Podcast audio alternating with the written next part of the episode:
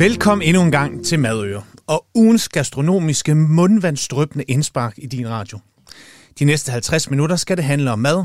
Det er det, vi selv laver, og det vi engang imellem også spiser ude på restauranterne. Og hvis alt går som det skal, så lover jeg dig, at i dagens program også kommer masser af tips og tricks til din egen madlavning. Madøre handler naturligvis om mad. Men i den her uge, der retter vi altså skarp fokus på den finere madlavning. Vi skal kigge lidt på den i en historisk kontekst, vi skal snakke verdensmesterskab i kokkekunst, og så skal vi med ud i anmelderverden. Det skal vi sammen med min gæst, som heldigvis ved en hel masse om de her tre emner. Det er ingen andre end Ole Trulsø. Velkommen til, Ole. Mange tak. Ole, til dem, der ikke lige kender dig, så er du gastronomiredaktør på Dagbladet Børsen, hvor du siden 2001 har anmeldt og anmeldt og anmeldt restauranter til lands og internationalt. Du er uddannet journalist. Du er også udlært kok.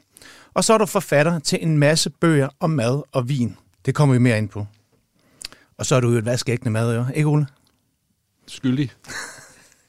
Men inden vi lige når til dagens emner, så har jeg lige to hurtige til dig, Ole. Hvad spiser du for tiden, og hvor spiser du? Jeg spiser jo over det hele, ja. fordi jeg anmelder to restauranter om ugen. Øhm, så så, så jeg, jeg kan bare sige over det hele udelukkende på gode restauranter, fordi jeg har altid gjort mig umage for at undgå de dårlige restauranter. For det første, fordi jeg ikke kan lide dårlige restauranter. For det andet, fordi jeg ikke kan lide at skrive om dårlige restauranter. For det tredje, fordi jeg ikke tror, at mine læsere vil høre om det dårlige. Ja. Men kan man altid sikre sig det, når man anmelder? Jeg tænker, du, du kan vel godt have en eller anden intention om at gå ud på noget godt, og så vælter korthus, eller hvad? Meget sjældent. Altså okay. det, det er meget sjældent, at jeg kommer ud for det. Det vil jeg sige. Men, Men jeg laver også min research. Jeg prøver okay. at finde ud af, hvad, hvad er det for et sted, der, der åbner her? Hvem står bag det? Og, og hvis jeg har en fornemmelse af, at det ikke er godt, jamen så kan jeg, kan jeg lade den ligge. Okay. Og hvad spiser du? Er der et eller andet, du virkelig bare craver nu her, eller et eller andet, hvor du virkelig... Det er nu, sæsonen er for det. Hvad har du på tallerkenen? Jeg skulle jo sige stenbiderovn, ikke? Men, øh, men jeg har ikke været der endnu. Jeg spiser meget kylling i øjeblikket. Kylling? Ja. Jeg har selv begyndt at opdrætte nogle kyllinger øh, og det er enormt sjovt. Okay. Efter at have gået i mange år og ærget mig over, man ikke... Selvfølgelig er der Godenborg og øh, hopball og sådan noget, som er godt, men jeg savner den der pangdang til en bræstkylling eller noget, så jeg simpelthen selv begyndt at, at opdrætte dem, og øh, så fryseren er fuld med, med, med kyllingerne. Og også slagt, eller hvad? Nej, jeg har fået nogen til at slagte dem. Okay. Jeg synes, det er synd at slå dem ihjel. Så hvor mange kyllinger kan man have i gang? Jamen, øh, jeg har lavet 34. Ja, okay. Ja, så kan jeg godt forstå, at fryseren den er fyldt. ja, altså gav jeg en del væk. For, ja, okay. Øh, for, men det, det var rigtig sjovt at prøve, og, og det gør jo, at man bliver meget opmærksom. Ligesom jeg kan huske første gang, jeg var på et slagteri og så sådan nogle køer blive, øh, det, var, det var ikke i Danmark, men så nogle køer blive hængt op i en, i en klov, og, og så skudt vel før eller efter, og så dingler de igennem den her hal. Så bliver man sådan, åh, måske skal man spise lidt mindre kød. Og lige sådan har jeg det med de her, når jeg selv har set dem, for de var bitte små kyllingerne, og så vokser de op, og så bliver de store, og så er, det, så er der altså noget ved det. Det er ikke bare, at man tager noget kylling. Det er sådan, ah, behøver vi at, at lave en hel kylling? Kan, får vi spist den? Ikke? Så man spiser den sådan, og det er jo, det er jo der, vi skal hen, når man ja. siger, at i dag skal vi have måske vingerne, altså to store kyllingevinger, ikke? og i dag deler vi et bryst. Og, mm. øh, sådan, på den måde det er egentlig meget godt, men frem for alt, det smager super godt, det man ligesom ens egne æg, ikke? Altså, det er bare noget andet. Ja, det er klart. Ole, du er madanmelder, journalist, forfatter, gastronomisk iværksætter og uddannet kok. Det er jo ikke sådan det, vi kender dig som, men øh, hvordan kan det egentlig være, at du ikke blev i faget? Der var flere årsager til det. Først og fremmest så var jeg nok gået ud af skolen for tidligt. Jeg gik ud for at blive kok, øh, da jeg var 16 år. Øh, og så stod jeg i lære i fire år, faktisk lidt længere, fordi jeg ikke fik en kontrakt og sådan noget. Og så havde jeg bare lyst til at prøve øh, noget andet end, end at lave mad. Og jeg tror det her med, at man stod og så folk sidde inde på den anden side. Der var et åbent køkken øh, der, hvor jeg var. Øh, og stod man og kiggede, at folk sad, og de havde de var friseret, og de havde en hvid skjorte på. Og så jeg ville egentlig hellere sidde derude, end stå og, og lave maden. Det var sådan nogle tanker, der kørte. Så det, det var det, og så var jeg også træt af at stå, og det var et hårdt arbejde og sådan, ikke? Så, øh, så, så jeg forlod branchen, og, og så rørte jeg ikke en gryde i et år. Men så kom det tilbage, og så savnede jeg virkelig at lave mad. Og så blev det så den der hobby for mig, altså en altopslugende hobby at, at, at lave mad, og, og så gå ud og spise, fordi jeg har haft jobs, hvor jeg har haft mulighed for at gå ud og spise. Så det var, den, det var, det var derfor, jeg sådan røg ud af branchen. Ikke? Det var, jeg tror, jeg kom for tidligt ind, og så ville jeg også gerne noget andet. Ikke? Men hvor lang tid nåede du at arbejde som kok? Åh, halvt års tid, øh, tror jeg, sammenlagt, øh, så havde jeg selv en dinitransportabel. Så arbejdede jeg lidt i, øh, ja, i USA, øh, brugte det til at rejse med. Det var jo rigtig godt mm. på den måde, men øh, ja, jeg vil, jeg vil hellere noget andet. Ja. Jeg kunne også godt tænke mig at åbne min egen restaurant, det blev ikke til noget, men... Så den der drøm om stjernestatus og virkelig Michelin-stjerne og så videre, havde du aldrig? Der, det havde jeg nej, overhovedet nej. ikke, og jeg tror heller ikke, jeg var dygtig nok øh, til det. Øh, jeg tror ikke, at jeg kunne have, have båret igennem i, i sådan en, en, en, en kokkekonkurrence, som ja, nogle af dem, vi kender her. Det er sjovt, fordi lige inden vi gik på her, talte vi netop om det her med, at, øh, at det virker til i dag, at der er en ret god og flot massiv til kokkefaget, men rigtig, rigtig mange dropper fra.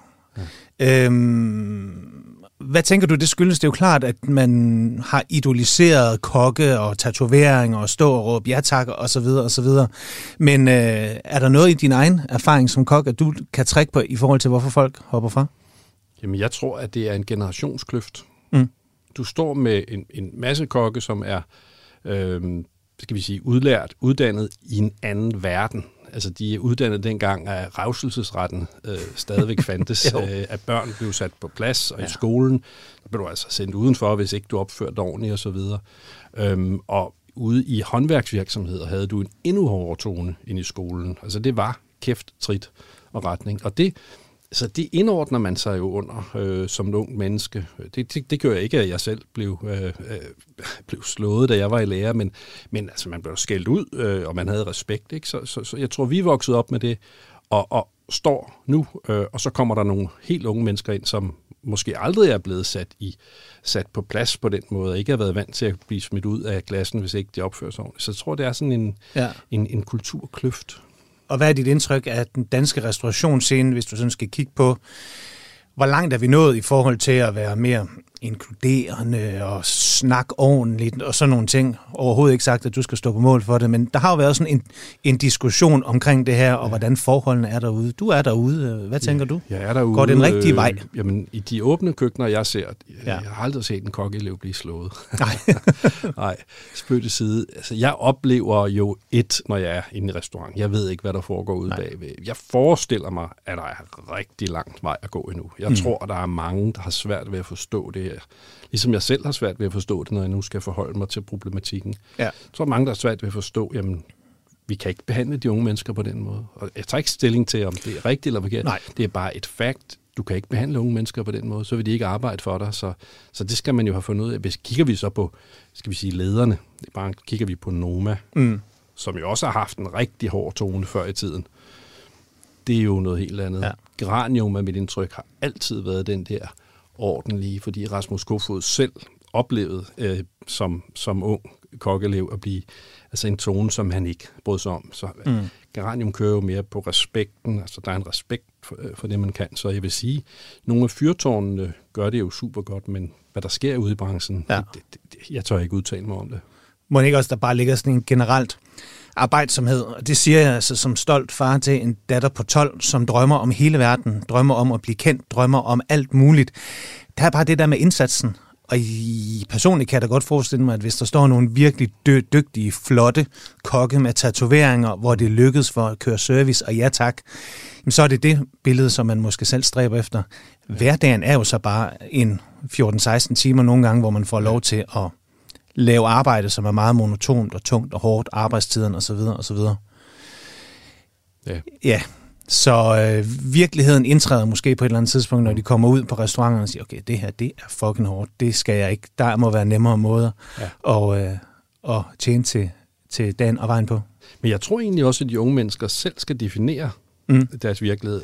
Øhm, kører hjernen lige lidt i, i, i baggrunden her, øh, når jeg siger, at jeg ikke møder så mange steder. Det gør jeg jo så alligevel. Jeg, jeg tænker, der er et sted, det var øh, Café Blink oppe i Skagen, som åbnede her for, for et par år siden. Igen ja. sådan et helt ungt hold, som kommer ud. Øh, nyudlært kok, som bliver køkkenchef og sådan. Og der kunne jeg ligesom se den måde, at de arbejder sammen på, det, at der er en, en helt anden omgangstone, end man kender. Mere det der med, at man måske mærker hinanden lidt mere, taler lidt mere om det. Så mm. jeg tror, der vil komme, og jeg kunne nok også komme med flere eksempler, hvis jeg rigtig tænkte mig om, men jeg tror, der vil komme flere af de her nye restauranter, som bliver kørt af unge mennesker, og som gør det på deres måde. De skal nok, de skal nok finde ud af det, ja. ikke? og de skal nok også finde ud af, at det at være kok er ikke nødvendigvis øh, øh, en stjerneting. Så jeg, jeg tror, det sker. Det er bare det der med, at vi står i vadestedet, og nogen fra den gamle skole forstår ikke, hvad det er, øh, der sker. Helt klart. Og det bringer os jo faktisk videre til det næste, vi skal tale om, Ole. Netop det her med historien. Fordi Madør er jo et madprogram. Vi snakker mad. Vi har gæster herinde hver eneste uge. Så på et eller andet tidspunkt er det jo nærlæggende, at vi dvæler en lille smule ved den gastronomiske historie. Og det er jo heller ikke hemmelighed. Det er derfor, jeg især også har inviteret dig. Dels fordi du har skrevet en fuldstændig fantastisk bog. Tak. Og for fremtidige gæsters skyld og programmets egen nærværs skyld, så tænker jeg egentlig, at vi skulle have den lille historie-team, Ole. Det bliver ikke en hel time, mm. for der er andet, jeg også gerne vil, vil tale med dig om. Men du er netop dykket ned i de her gastronomiske arkiver. Du har skrevet bogen Danmarks Gastronomiske Revolution. Hvor kommer vi fra, og hvor skal vi hen? Nu får du altså også den aller, aller bredeste spørgsmål, jeg overhovedet kan finde på. Ja. Men hvorfor er vi så gode? Hvor kommer den danske øhm, succes fra, hvis vi skal kigge lidt tilbage? Ja, men den, den, den kommer jo fra nogle rigtig dygtige kokke, mm. som virkelig vil deres, øh, deres fag. Den kommer også fra, øh, altså hvis vi nu, jeg kan jo godt tage os hele vejen tilbage, det skal vi ikke. Lad os starte der, hvor der begynder at ske noget. Det er 70'erne. Mm. Det er La Nouvelle Cuisine, som kommer ud fra Frankrig og revolutionerer det gamle tungekøkken, gør det lettere og begynder at bruge nogle fremmede eksotiske krydderier. Søren Gericke bliver spydspidsen for det her med sin restaurant Natol. Øhm, og derfra går der så trådet ud. Der er andre kokke, som bliver inspireret af ham. De ser, for første gang er der en kok, en ung kok, som stiller sig op, kommer ud i køkkenet og taler med folk. Det er ikke en restauratør, det er en kok. Kokken mm. bliver ligesom stjernen, kan man sige. Vi begynder at tale om stjernekokke. Og så spoler vi lige 20 år frem. Det, som Søren Gerik har stået og sagt med, at vi skal bruge lokale råvarer, nordiske råvarer, og det skal være ordentlige råvarer. Der skal ikke bare være én kylling, der skal være mange slags kylling. Alle de ting, han har sagt, mm. som også nogen har sagt før ham, det begynder at ske. René Redzepi. Øh, og hvor er vi hen tid, tidsmæssigt nu? Jamen, så er vi jo, jo øh, ja, Redzepi, det er jo så måske er lidt foran. Vi kan også gå lidt i 90'erne. Ja. Nikolaj Kirk, fusionskøkkenet. Der siger man også de her ting, vi skal have, bruge nogle nogle gode råvarer, og vi skal ikke lade os begrænse af reglerne. Vi skal ikke, det skal ikke, fordi det hedder søtunge valevska.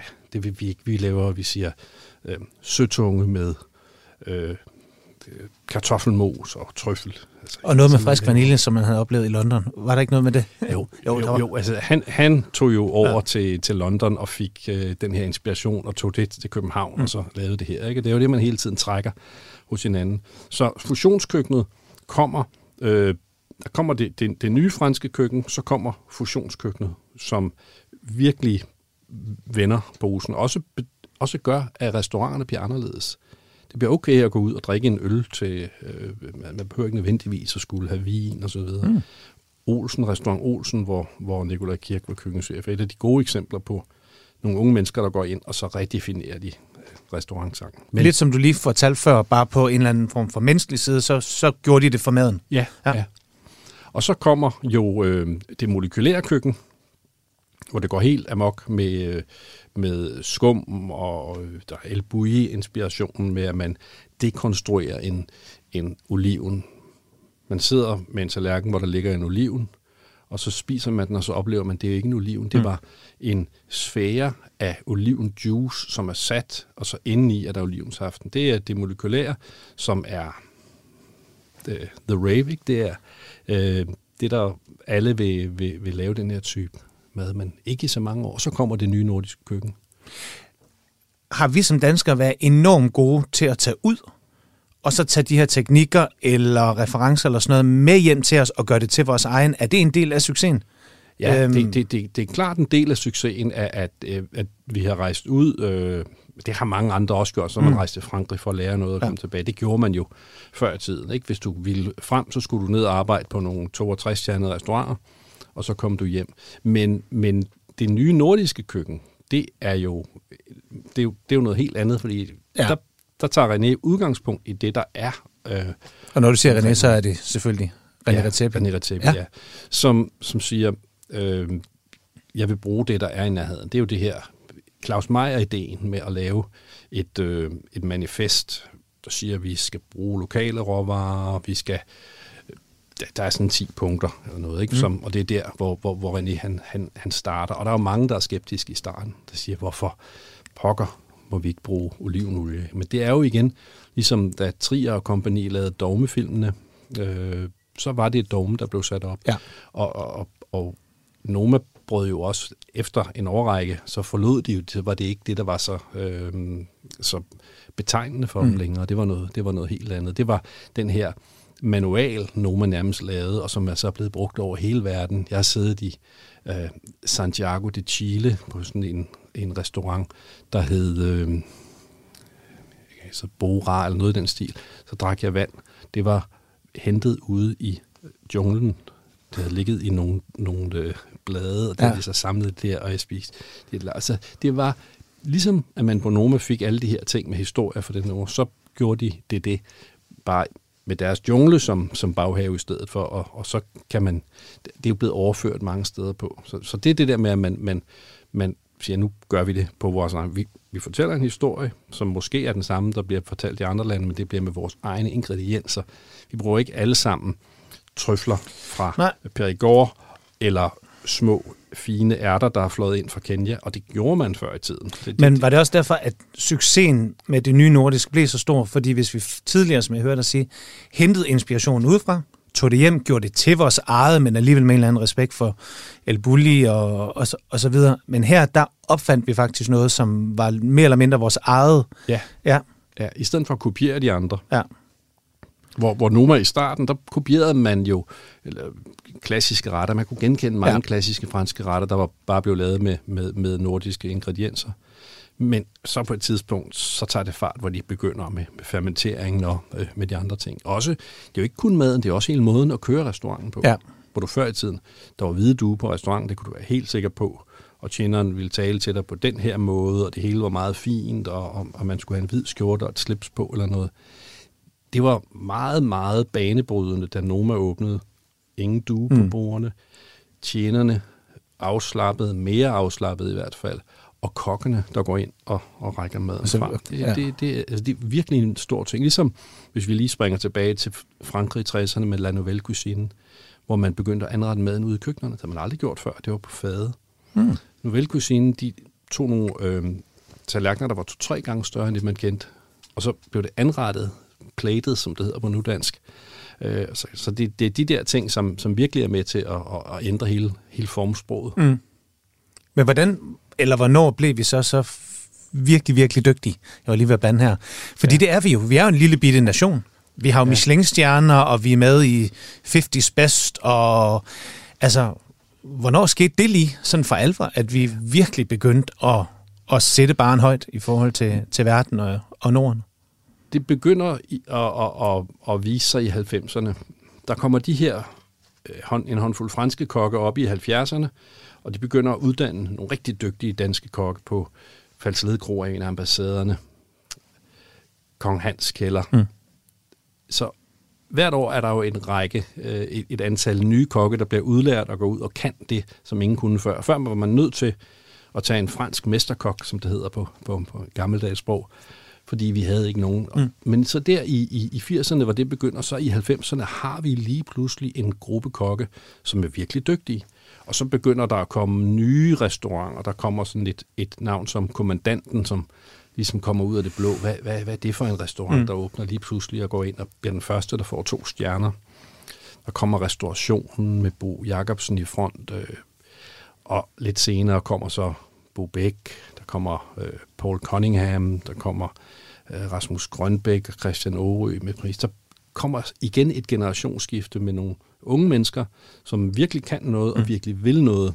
Øh, og de er så med til at, at gendigte fortællingen om en, om en restaurant. Så jeg tror, for at svare på spørgsmålet, hvad, hvorfor er vi så dygtige? Jamen det er vi i kraft af de her unge mennesker, som rejser ud og ser, hvad der sker i udlandet, og kommer hjem. Øh, altså, de ser ikke bare, hvad der sker i udlandet, de opsøger de bedste restauranter i Frankrig, eller de bedste i Kalifornien eller i New York, og så omsætter de det til deres eget sprog. Og netop fordi vi er så gode, og det er vi jo, vi er gode, ikke Ole? Ja. Jo, meget, meget gode. Så er det også helt naturligt inden for den gastronomiske verden, at man gerne vil stille op i nogle konkurrencer. Og øh, der er jo mange lokale danske konkurrencer. Du har været med til at stå i spidsen for flere af dem og været dommer osv. osv. Men hvis man spørger de rigtig hardcore, dygtige kokke, så er der vel kun én konkurrence, der virkelig tæller, ikke? Bocuse d'Or. Og nu skal du altså lige klæres på, hvad det her det er for en konkurrence. For en ting er, at, øh, at der er en konkurrence derude, så foregår den faktisk også lige om lidt.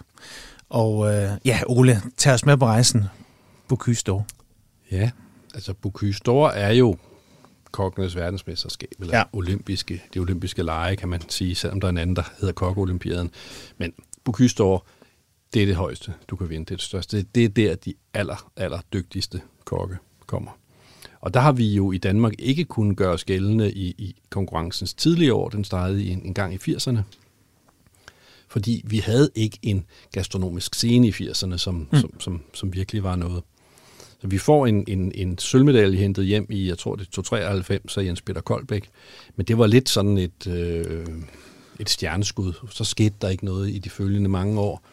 Og først med Rasmus Kofod, som i 2005 beslutter sig, eller han havde besluttet sig før 2005. Han som ganske ung blev han inspireret af Jens Peter Koldbæk mm. og begyndte at gå til kokkekonkurrencer i Danmark og stillede op, klarede sig godt, øh, vandt nordisk mesterskab, og det var det, der gav ham adgang til Bocuse d'Or, og så fik han bronze. Det var helt fantastisk. Og fortsat så?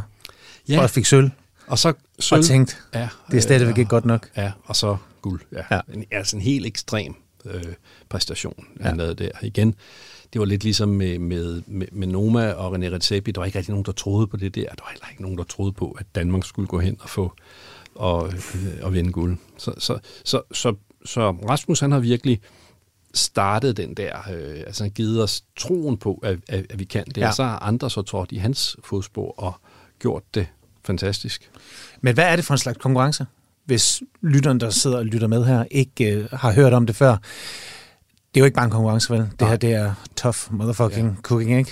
Det er øh, øh, en, en masse kokke fra hele verden. En, der er en repræsentant for hvert land. Mm. Det er jo ikke alle lande, der stiller op, men jeg kan ikke huske, om det er 30 eller noget i den stil.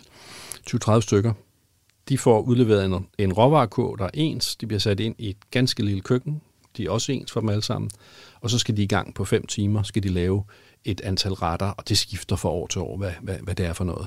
Og når de så har lavet det, så bliver de bedømt af et internationalt panel af meget øh, skarpe dommere, som dels bedømmer madens smag, kreativitet, men også, hvordan har de arbejdet i køkkenet, mm. hvad med madspild og sådan nogle ting. Det er noget, der er blevet koblet på her, ja. her på det senere. Og dem, som får øh, medaljer i det her, jeg vil sige, man kan vinde guld, men man vinder også øh, sølv og bronze, fordi det er, så, det er så hård en konkurrence, der er der. Så hvis du gør det, jamen, så har du ligesom fået det her stempel øh, i, i panden, at du er øh, en af de allerbedste i verden. Så ligger karrieren sådan set øh, åben. Du kan, du kan nærmest vælge, hvad du, hvad du vil ja. øh, efterfølgende.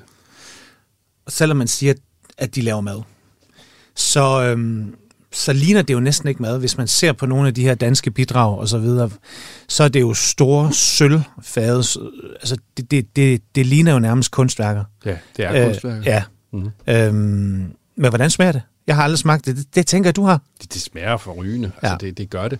Man kan sige, at nogle gange er det måske lidt mere salt, end, end man vil bryde sig om. Det har jeg oplevet nogle gange, og også hørt andre sige, uh, det er salt. Øh, men det er jo igen, det tror jeg også mange, der kommer på restauranter øh, ofte, har oplevet det her med, at nogle gange så er det lige saltet lidt for meget op, fordi at kokkene smager hele tiden, og, og de bruger saltet til at løfte smagen. Og de kokke, som sidder i dommerpanelet, de skal jo også de bliver også lidt øh, lamme på, mm. øh, på smagsløgn. Så, så det er det eneste, man kan sige. Nogle gange kan det måske være lige kraftigt nok. Men det er en detalje, øh, fordi det smager fantastisk. Øh, jeg har smagt, ja, jeg har været så heldig at, at ja, Der er sådan en indercirkel, ikke? Af nogen, der bliver inviteret med til nogle smagsprøver og nogle tester noget, ikke? Jo, altså ja. det er typisk dem, som har været med til at smage mange gange. Ja øh, og så øh, journalister også, som kan, øh, som kan formidle det. Men, men det er jo det der, at, at, at, at den danske kokkebranche er rigtig god til at slutte op om det her. Mm. Og sige, at vi skal hjælpe den næste kandidat, som, som kommer videre. Det, det er jo sådan set det der er, hvis man skal sige, hvad er forklaringen på, at Danmark klarer sig så godt i det, jamen det er, at der er sådan et, kan vi kalde det, en familie omkring det, af de tidligere deltagere så øh, går hen og skubber til, øh, til det nuværende deltager og siger, oh, du skal gøre sådan, du skal gøre sådan. Og de træner jo, de træner jo i måneder op til at ja. lave den her ret hundredvis af gange på tid. Ikke? Jo. Øhm, så det, det er det, det handler om. Og når vi så kommer og smager, jamen så er det jo alt efter, hvor man er i forløbet. Hvis det er meget tidligt i forløbet, så kommer der mange input, og jo tættere man kommer på målstregen, så kommer der færre og færre input, fordi så skulle den gerne være der, eller også så er det for sent at, at, at, at lave for meget rundt. Men det er hele det der samvær, der er omkring det der sammenhold, hvor, mm. hvor, hvor, hvor vi kan takke de tidligere vindere for, at, øh, at det går så godt som nu. For eksempel Kenneth Hansen, som, som jo vandt guld øh, her forrige gang. Øh, jeg tror godt, vi kan... Han har en stor del af æren for, at, at der kommer nogen af sted i år, fordi det var lige ved at falde på gulvet, ja, okay. fordi at der er en eller anden... Det er meget mærkeligt. Det er så vigtigt for Danmark at være fremme øh, i skoene her. Og når Danmark vinder sådan en guldmedalje, det er, betyder enormt meget. Og så er det lidt pudsigt, at sådan nogen som Danish Crown eller Arla, dem som har virkelig mange penge, og som de tjener på at sælge produkter mm. til den gastronomiske verden, at de, at de ikke går ind og løfter det her. Og jeg har set det år efter år. De står der og tæller på knapperne for, har vi råd til det her, og hvordan vi gør det, hvor du så kigger til Norge og Sverige, hvor, hvor, hvor, hvor de har masser af penge, øh, fordi det har så også noget at gøre med, at Norge har en lakseindustri osv. Ja, ja, klart. Men jeg skulle mene, at pengene også var i den danske madindustri. Må ikke? Ja, fordi det er sådan, altså det er den her kølerfigur på Rolls Royce, den her engel, eller hvad det er, det er den danske medaljevinder i, i Bocuse Det er super vigtigt, og det er, altså, jeg synes næsten, det er pinligt for yeah. fødevareindustrien, ja. at de ikke bakker mere op om det. Det er i hvert fald givet videre. Det bringer os til den danske deltager i år, Brian Mark Hansen ja. fra Søllerød Kro.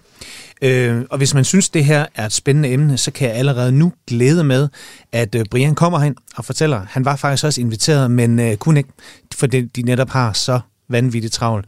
Og når man træner til det her, så må lytterne ikke tro, at så står man sådan op, og så finder man sin kalvemørber, og så ser man, om man kan ramme den perfekt.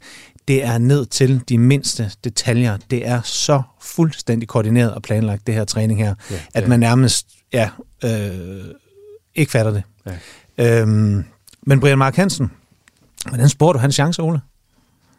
Jamen det, det er svært at, at, at, at sige. Altså man skal passe på med at udtale sig om det her, når man ikke kender feltet, og det gør jeg ikke. Jeg ved ikke, hvor, hvor de andre er. Men hvis vi nu prøver at, ligesom jeg tror, som, som bettingfirmaerne gør, kigger på, mm. hvem er det, der plejer at være der. Det plejer jo at være, Frankrig er ligesom den her, de, så er de stærke et år, så falder de lidt ned. Sverige, Norge plejer at være med op. Det plejer at være den her nordiske cirkel. Og der er ingen grund til at tro, at de ikke skulle stille med deres bedste folk i mm. år. Så det bliver en, en super hård konkurrence. Men, men Brian, han er nærmest skabt til den her konkurrence. Han er den her iskolde maskine. Altså når du ser ham arbejde, han kan, jeg har også set ham til årets kok øh, før. Altså han er ekstremt øh, fokuseret. Han ryster ikke på hånden. Han er virkelig øh, hård. Og han har og det er ikke noget nyt for ham. Han har været sådan i adskillige år. Han har så gået op på Søllerød Kro, hvor han laver fantastisk mad på den her restaurant, hvor han forstår at kombinere det klassiske, som mange af Søllerød Kros gæster vil have. Mm. Han kombinerer det klassiske med noget nyt, med noget moderne, med noget avantgarde, hvor, hvor man måske en gang imellem kan tænke, ud, det her det er måske lige avantgarde nok for, for Søllerød Kro, men det er det jo så, set i den store sammenhæng, så er, det, så er det ikke for meget, så er det lige præcis det, der skal til, fordi han er han har den her form, han er på toppen af sin formkurve i at lave de her ting, og nu bliver han så sluppet løs i et, øh, i et miljø, hvor det handler om at kunne mestre de her ting. Både den klassiske ja. smag, men også det, at der er et eller andet nyt, et eller andet overraskende i det. Så, så jeg tror, at han er, eller, han er en meget, meget stærk kandidat. Det er der ingen tvivl om. Han er fagligt øh, velfunderet, og så er han som sagt personligt, altså psykisk ja. øh, meget, meget stabil. Spændende. Jamen, jeg, jeg har aldrig holdt en af de der fantastiske Bocuse-statuetter der. Men måske, hvis når Brian gæster os en gang i, jeg tror det bliver en gang i april, konkurrencen finder sted her den, er det ikke den 7. 28. marts? Jo, ja. Øh, og det er så den indledende... Det er den europæiske. Det er den europæiske. Ja, så det er et europamesterskab, det handler om der. Og, og dem, som placerer sig bedst der, de, får kalder så sig øh, til- adgang til, til finalen. Som altid er i, det er i Lyon. I Lyon, ja. Og skal du ned og dække det for børsen? Jeg ved det ikke. Øh, ja, altså det er, jeg har været der mange gange, men jeg må sige, at jeg er også blevet træt af det, fordi at det er et, altså det er et cirkus uden lige, og det er, altså jeg, kom, jeg har set en, en, en anden journalist blive slået i ansigtet med et stort Nikon spejlreflekskamera, altså sådan så blodet løb. Okay. Jeg tror, det var dengang uh, Rasmus vandt vand bronze. Altså, sådan, det, det, det er sådan det er vanvid. Det er ikke noget sjovt sted at være. Så, jeg ved det ikke. Men jeg, man er jo så heldig nu, med at man kan streame og så videre. Ja, ja. Man er jo så tæt på, man ved faktisk mere, når man sidder hjemme ved sit, øh, ved sit øh, computer, Yes. end hvis du står dernede og skal und, undgå spejlerfældskameraerne, der flyver Og skal igennem. fange alle nyhederne og så videre. Her, der kan du Og hvis man så er heldig at have de rigtige ringe til, ikke, så øh, kan, man, kan man nå langt. Vi ønsker i hvert fald Brian alt muligt held og lykke, og glæder os til at høre hans egen betragtninger, når han kommer herind en gang i april. Du er jo også anmelder, Ole. Ja. Og øhm, jeg skal være fuldstændig ærlig at sige, at øh, hvis der sidder nogle større danske medier derude og mangler en ny anmelder, så er jeg klar til det. Øhm, det har meget tidligere også været en af sådan mine drømmebeskæftigelser. Jeg tænker, det må være fuldstændig fantastisk at kunne gå ud og spise, blive inviteret, drikke skønne vine og hele tiden blive, blive opvartet. Ole, hvordan er det egentlig at være anmelder? Er det så glorificeret og fuldstændig fantastisk? Ja, nu vil jeg gerne lige gribe fat i det, du sagde, øh, og at blive inviteret, fordi det er meget vigtigt som anmelder, at kunne skille ad, hvornår Ja. er man inviteret, og hvornår er man på arbejde som anmelder. Jeg Mm. har en uh, historie i avisen i morgen om, om geranium, og det er ikke en anmeldelse, og det skriver jeg i starten.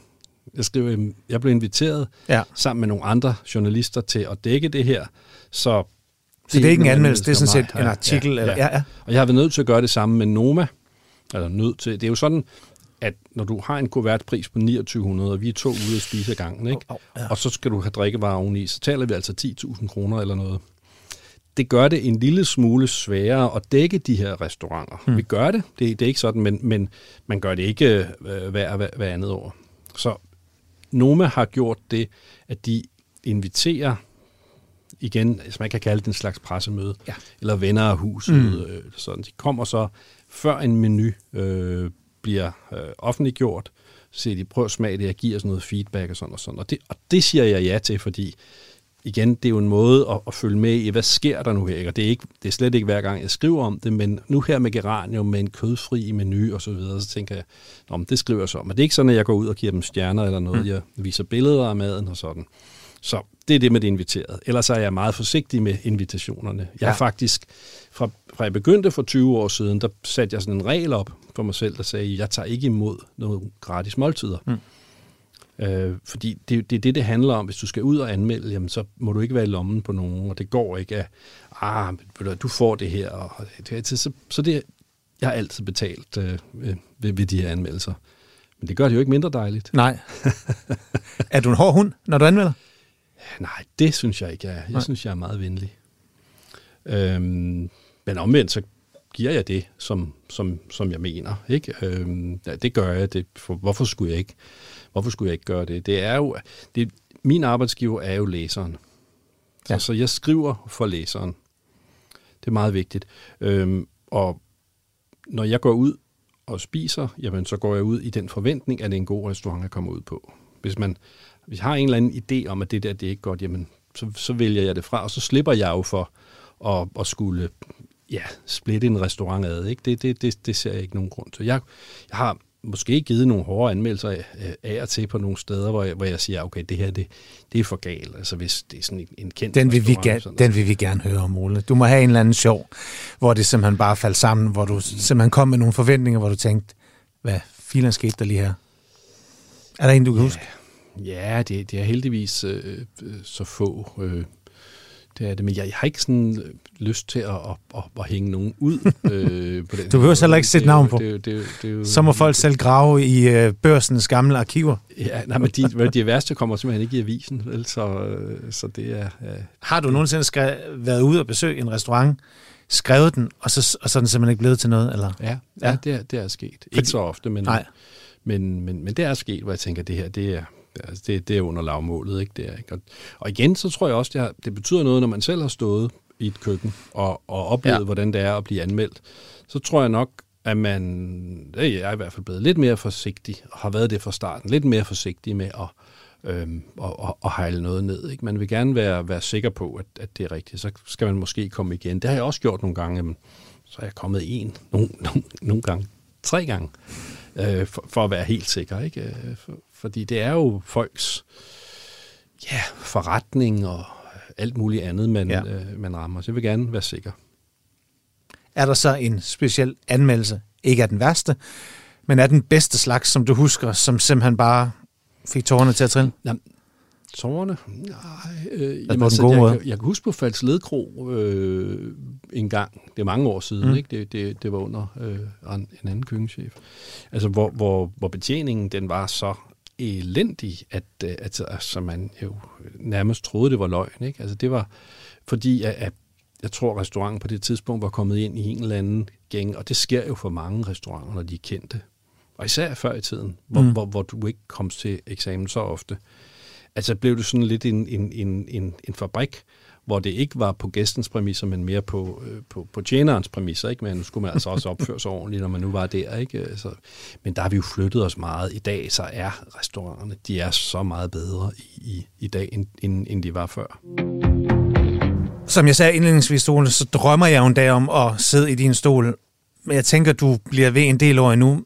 Men mangler du en medspiser en dag, så er du altid velkommen. Og kan du ikke lige den der Noma invitere osv., så, så sender du bare videre til Madø. Ja, og apropos mad.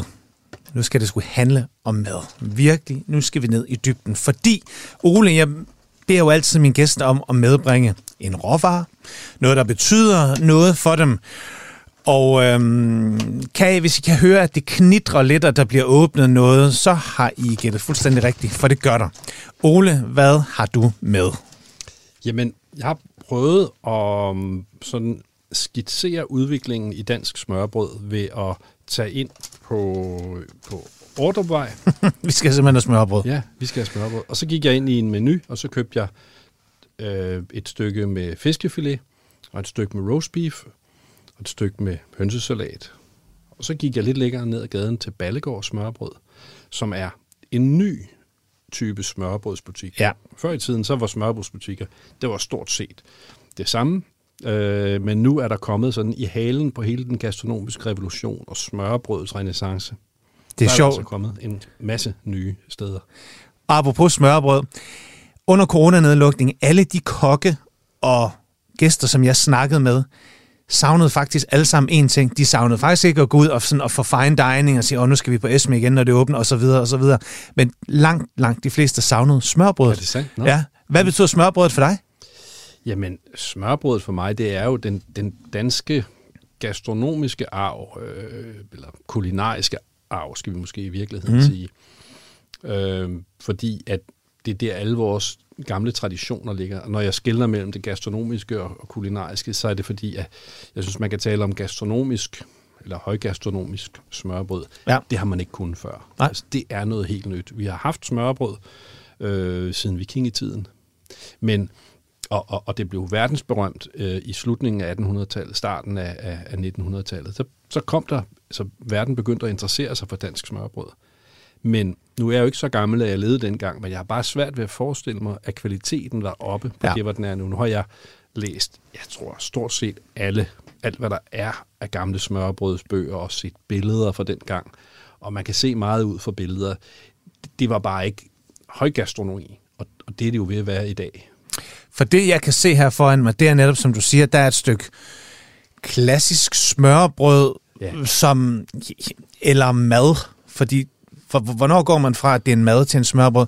Altså, der er fra et stykke rugbrød med en fiskefilet, som langt de fleste kender, og en remoulade og lidt øh, garnityr og lidt pynt på. Men flankeret af den her lidt, den er ikke trist, den er, sådan, no, den er normal. Der er der altså en opbygget fætter, der er 8 cm høj, af en pankopaneret fisk, og, hvad det, og så er der simpelthen dænget urter og alle mulige lækre sager ovenpå. Og Ole, du skal næsten have lov til at forklare, forskellen, eller, eller hvad det er, der er sket med smørbrødet. Ja, det, det er sjovt. Nu tager vi fiskefiléen, ja. som man kan se i alle du ved, slagterbutikker. Og, og, og vi skal også smage, ikke Ole? Ja, jo, jo. jo godt. Jeg har tænkt, du skal have den her første, ja. den lille flade. ja. øh, der er tale om en, øh, om en fiskefilet, og tit, når man taler om fiskefilet... Så jeg tager sgu en bid, mens du snakker over Ja, skal vi ikke den? Jo, det kan vi gøre. Sådan. Jo. Hvis vi nu tager den her. Ja, det prøver vi. Lad os prøve at kigge på paneringen. Hvor tyk er paneringen i forhold til, øh, i forhold til fisken? Den er... Jeg vil nok sige, at der er lige så meget panering, som der er fisk. Vil ja, du sige det? Jo, Hvis det vil jeg sige. de her to. Jo. Øhm, det smager? Det smager jo ikke af fisk. Nej, den smager af noget, der er paneret. Det smager af paneret, af, altså panering med remoulade. Ja. ja. Og så er der et lille, der er et lille salatblad her, mm-hmm. som er, ja, det er træt af livet. Ja, det er, som Bo Bæk ville have sige, i, uh, det er dræbt. ja. Og så har vi noget, noget rugbrød her, som, jeg ved ikke, det, det er jo helt klart noget industrielt rugbrød. Ja, ja. Det er, det er kedeligt, jeg vil sige, smørbrød for mig handler enormt meget om, om brødet. Ja. Øhm, ligesom når vi snakker pizza. Hmm. Det starter, altså der skal, det der skal ovenpå, det skal være lige så godt som det der nedenunder, ikke? Ja. Øhm. Og, og der har man jo i, i, i 100 år, har jeg nærmest sagt, hmm. haft noget ret kedeligt rugbrød. Altså noget rugbrød, som ikke var interessant. Det her, det, ja. er jo ikke, det er jo ikke et dårligt rugbrød, men det er jo noget med, altså der er godt med, med hvede i det her brød. Mm. Jeg synes ikke rigtigt, der er noget surdejspræg, vel? Nej. Nej, den er, den er meget, meget, meget standard. Øhm. Men, men, men den her, det stykke fiskfilet, det, det er sådan et, man kan få alle steder. Ja. Det, det, og, og folk spiser det med glæde, fordi, nå ja, det er jo fiskefilet, og, det, og vi ved ikke, hvad det er for en fisk. Det er ikke nødvendigvis rødspætte. Nej, det kan være alt muligt, men, men et eller andet fladfisk ja. vil jeg klart gætte på i strukturen. Vi kan så. Og så er der det her, som jo nærmest ligner kunstværk, ikke? Jo, fra, fra, fra Ballegård. Der er tale om rødspætte. Det er ja. deklareret på deres uh, website. Uh, og det, der er to rødspætfiléer lagt oven på hinanden. Mm. Der er ikke noget salat under her. Det, det, er sådan, det, det er jo man jo gået væk fra i den moderne skole. Uh, jeg er ikke så vred på salat, som nogen er, fordi jeg ved, det er jo, det er jo sundt og så videre. Mm. Og nogle gange har det også en, en funktion i og med, at det isolerer brødet fra den fugt, der kan være ovenpå. Så det er ikke helt tosset. Men vi kommer ikke til at, at mangle salat, fordi der er jo en, en helt, et helt bed her ovenpå ja. af, jeg ved ikke, er det kørvel, og der er dild, og der er... Små bitre salater, der også så plukket let og lagt ind. Og, ja, nu jeg Ole stykket over. Ja, der er sgu to fisk på, og de har altså noget tykkelse og noget drøjte øh, hvis man kan sige det. Nu, hvis vi nu kigger på, på tykkelsen her, så er det noget andet. Nu, her er der jo meget mere fisk, end der er panering. Der er panering virkelig bare sådan en kappe, som er... Og stejningen sidder altså også øh, lige skabet. Vi smager. Det her smager jo godt, ikke? Man kan smage fisken, man kan mærke fiskekødets struktur. Det her med, at det er fast, men alligevel falder det fra hinanden, når man, når man bider i det. Paneringen ja. tager ikke overhånd. Det er ikke bare øh, brød, det er, og det er det, jeg, jeg godt kan lide ved, ved, ved, ved panering, når det fungerer så godt, at man mm. indkapsler emnet, og så forhindrer man fugten i at slippe ud. Fordi det er ikke, fordi vi vil gerne vil have noget stegt brød. Det er, fordi vi gerne vil, og vi vil gerne have lidt stegt brød. Ikke? Men, men det er ikke det, det handler om. Det handler om, at, at den her rødspættefilet, den skal bevare sin, sin øh, karakter. Men Ole, hvad er din konklusion? Fordi jeg kan jo sagtens se, hvad der er, der sker her igen, som vi også har snakket om. Man udvikler på det. Man optimerer robrødet, man optimerer råvaren. Ja. Og så kan jeg så godt lide, at den her, det er jo ikke en remoulade. Det er jo en eller anden form for urte mayo. Ja, det er. Som er sat, er der en lille smule pickles i, eller et eller andet, der lige frisker, eller giver lidt knas, eller et eller andet?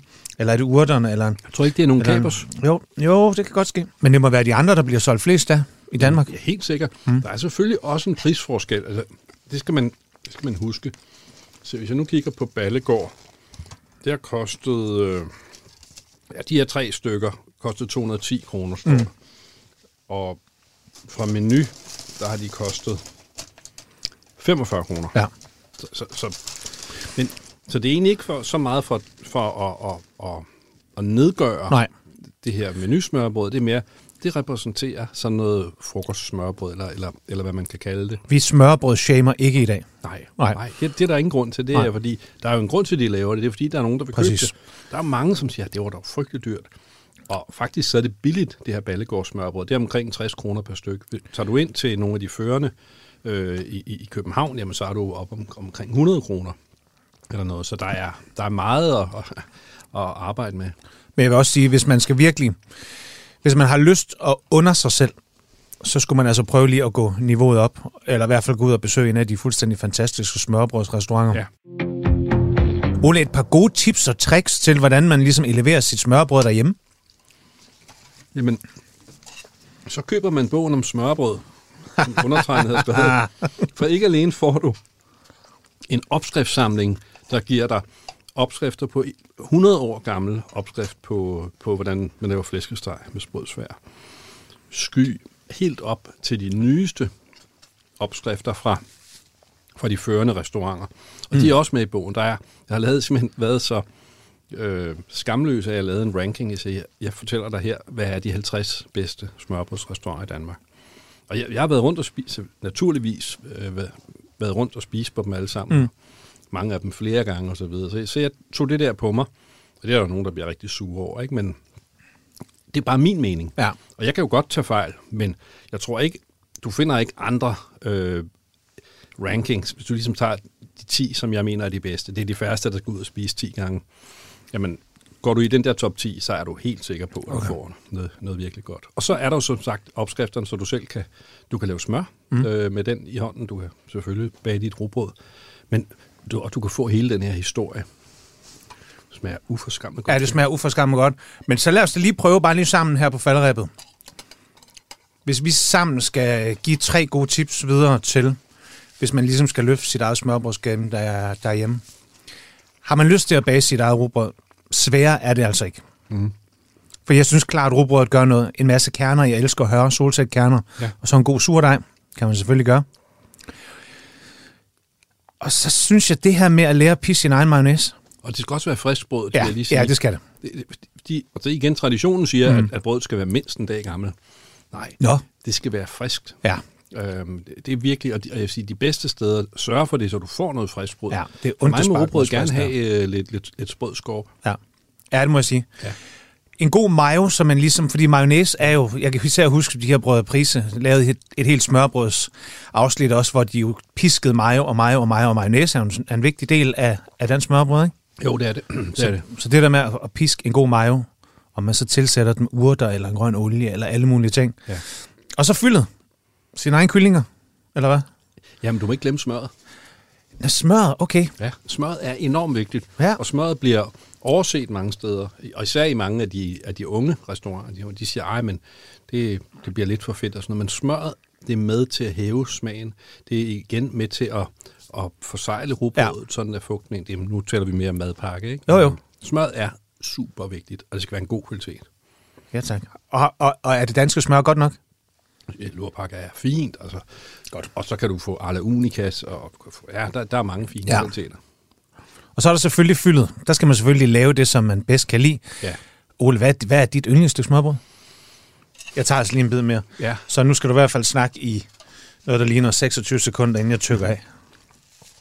Et af det, jeg oftest bestiller, mm. det er faktisk sådan en, en rødspættefilet, eller, eller pikvar, gerne pikvar, eller måske søtungen, friteret. Uh, jeg synes ikke nødvendigvis, at det bliver bedre af at blive pandestegt.